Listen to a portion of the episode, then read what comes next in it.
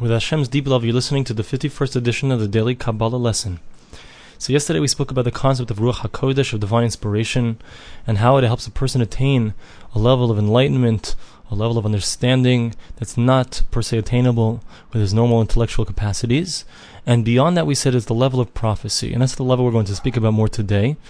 And the, Ramchal says that the level of prophecy is much higher than the level of divine inspiration. And the way he describes the level of prophecy is that a person, he connects in an unbelievable way, unbelievable cleavage to Hashem, this connection which when he experiences this connection, he knows with ultimate clarity that he's connected to Hashem. And along with that connection to Hashem, says the Ramchal, a person also receives a tremendous level of understanding in those things, of course, that are simple, the simple intellectual things that a person can understand with his intellect, but beyond that, a person also is able to understand the depths of the secrets of Hashem, of the creation that Hashem has created, that God has created. And this understanding, this wisdom comes as a result of the emanations, the divine emanations that God sends down. And it comes out in a much stronger, and a much more potent form than when a person has only Ruach HaKodesh and a person only has regular divine inspiration. I mean, that, that level itself is way beyond us, way beyond where we're standing now. But the level above divine inspiration is this level of prophecy. And we're going to see more about this as we continue with Hashem's help. So the Ramchal says that the way a person actually accesses the kavod, the honor, the connection to Hashem when he's experiencing prophecy is through certain means. That's how he refers to them. And he says that they're also considered intermediaries through Mishorsim. And what's the explanation of this? So he explains what does this mean? Because what are we talking about? We talk. Are you really seeing Hashem? Are you really seeing the honor of Hashem, so to speak? When a person is a prophet, what's he seeing?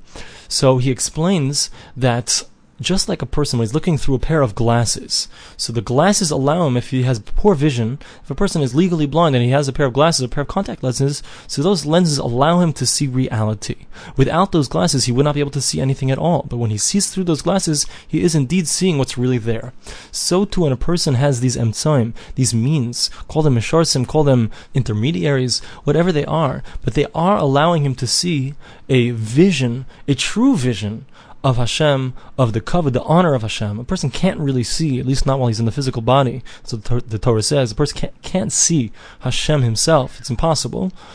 Hashem has no form, he has no body, but it's possible to see a certain level of closeness of something. We we can't understand it. Mirz Hashem, one day, when Mashiach comes, when the Messiah comes, we'll be able to understand this better but a person can't see a direct vision of Hashem.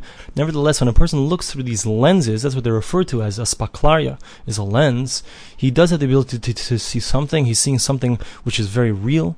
And in fact, depending upon the clarity of that lens, depending on the power of that lens, will be the clarity of the vision that he's able to see. Now the Ramchal begins to describe what happens when a person undergoes, call it, or he receives the influx of prophecy. So what happens? So as soon as that emanation is coming down from God upon the prophet, so it's a tr- it's a tremendous power that overcomes him, and his whole body is shaking and wants to turn over literally because the nature of, of the physical world is that it doesn't have the ability to sustain or to carry the, the revelation of ruchnius, of spirituality. And certainly when we're talking about Hashem himself, the honor of God himself, a person doesn't have the ability to sustain, to be able to hold up to such incredible spiritual power. So what happens? So all of his physical being, all of his functions, they all want to turn off. The only way that a person has the ability, such a prophet has the ability to continue living is only because God is directly helping him sending down emanation in order for him to be able to continue to exist. Then says the Ramchal, what happens is that he has the most unbelievable understanding.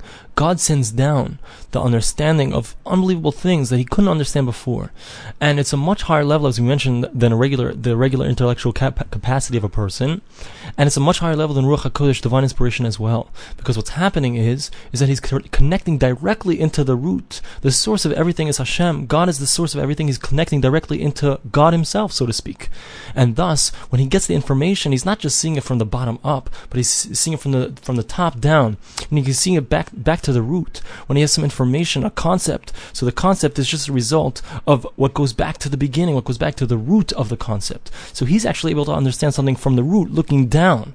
So when a regular person or someone who has Ruach Hakodesh, he understands things, so he's just seeing it, so to speak, from the outside. Or if, if someone has Ruach Hakodesh, the divine inspiration, so he's seeing it from the from the inside, but he's not seeing it from its root. And thus the prophet, that's his advantage, and it's all because he's connected to the root of everything, which is Hashem.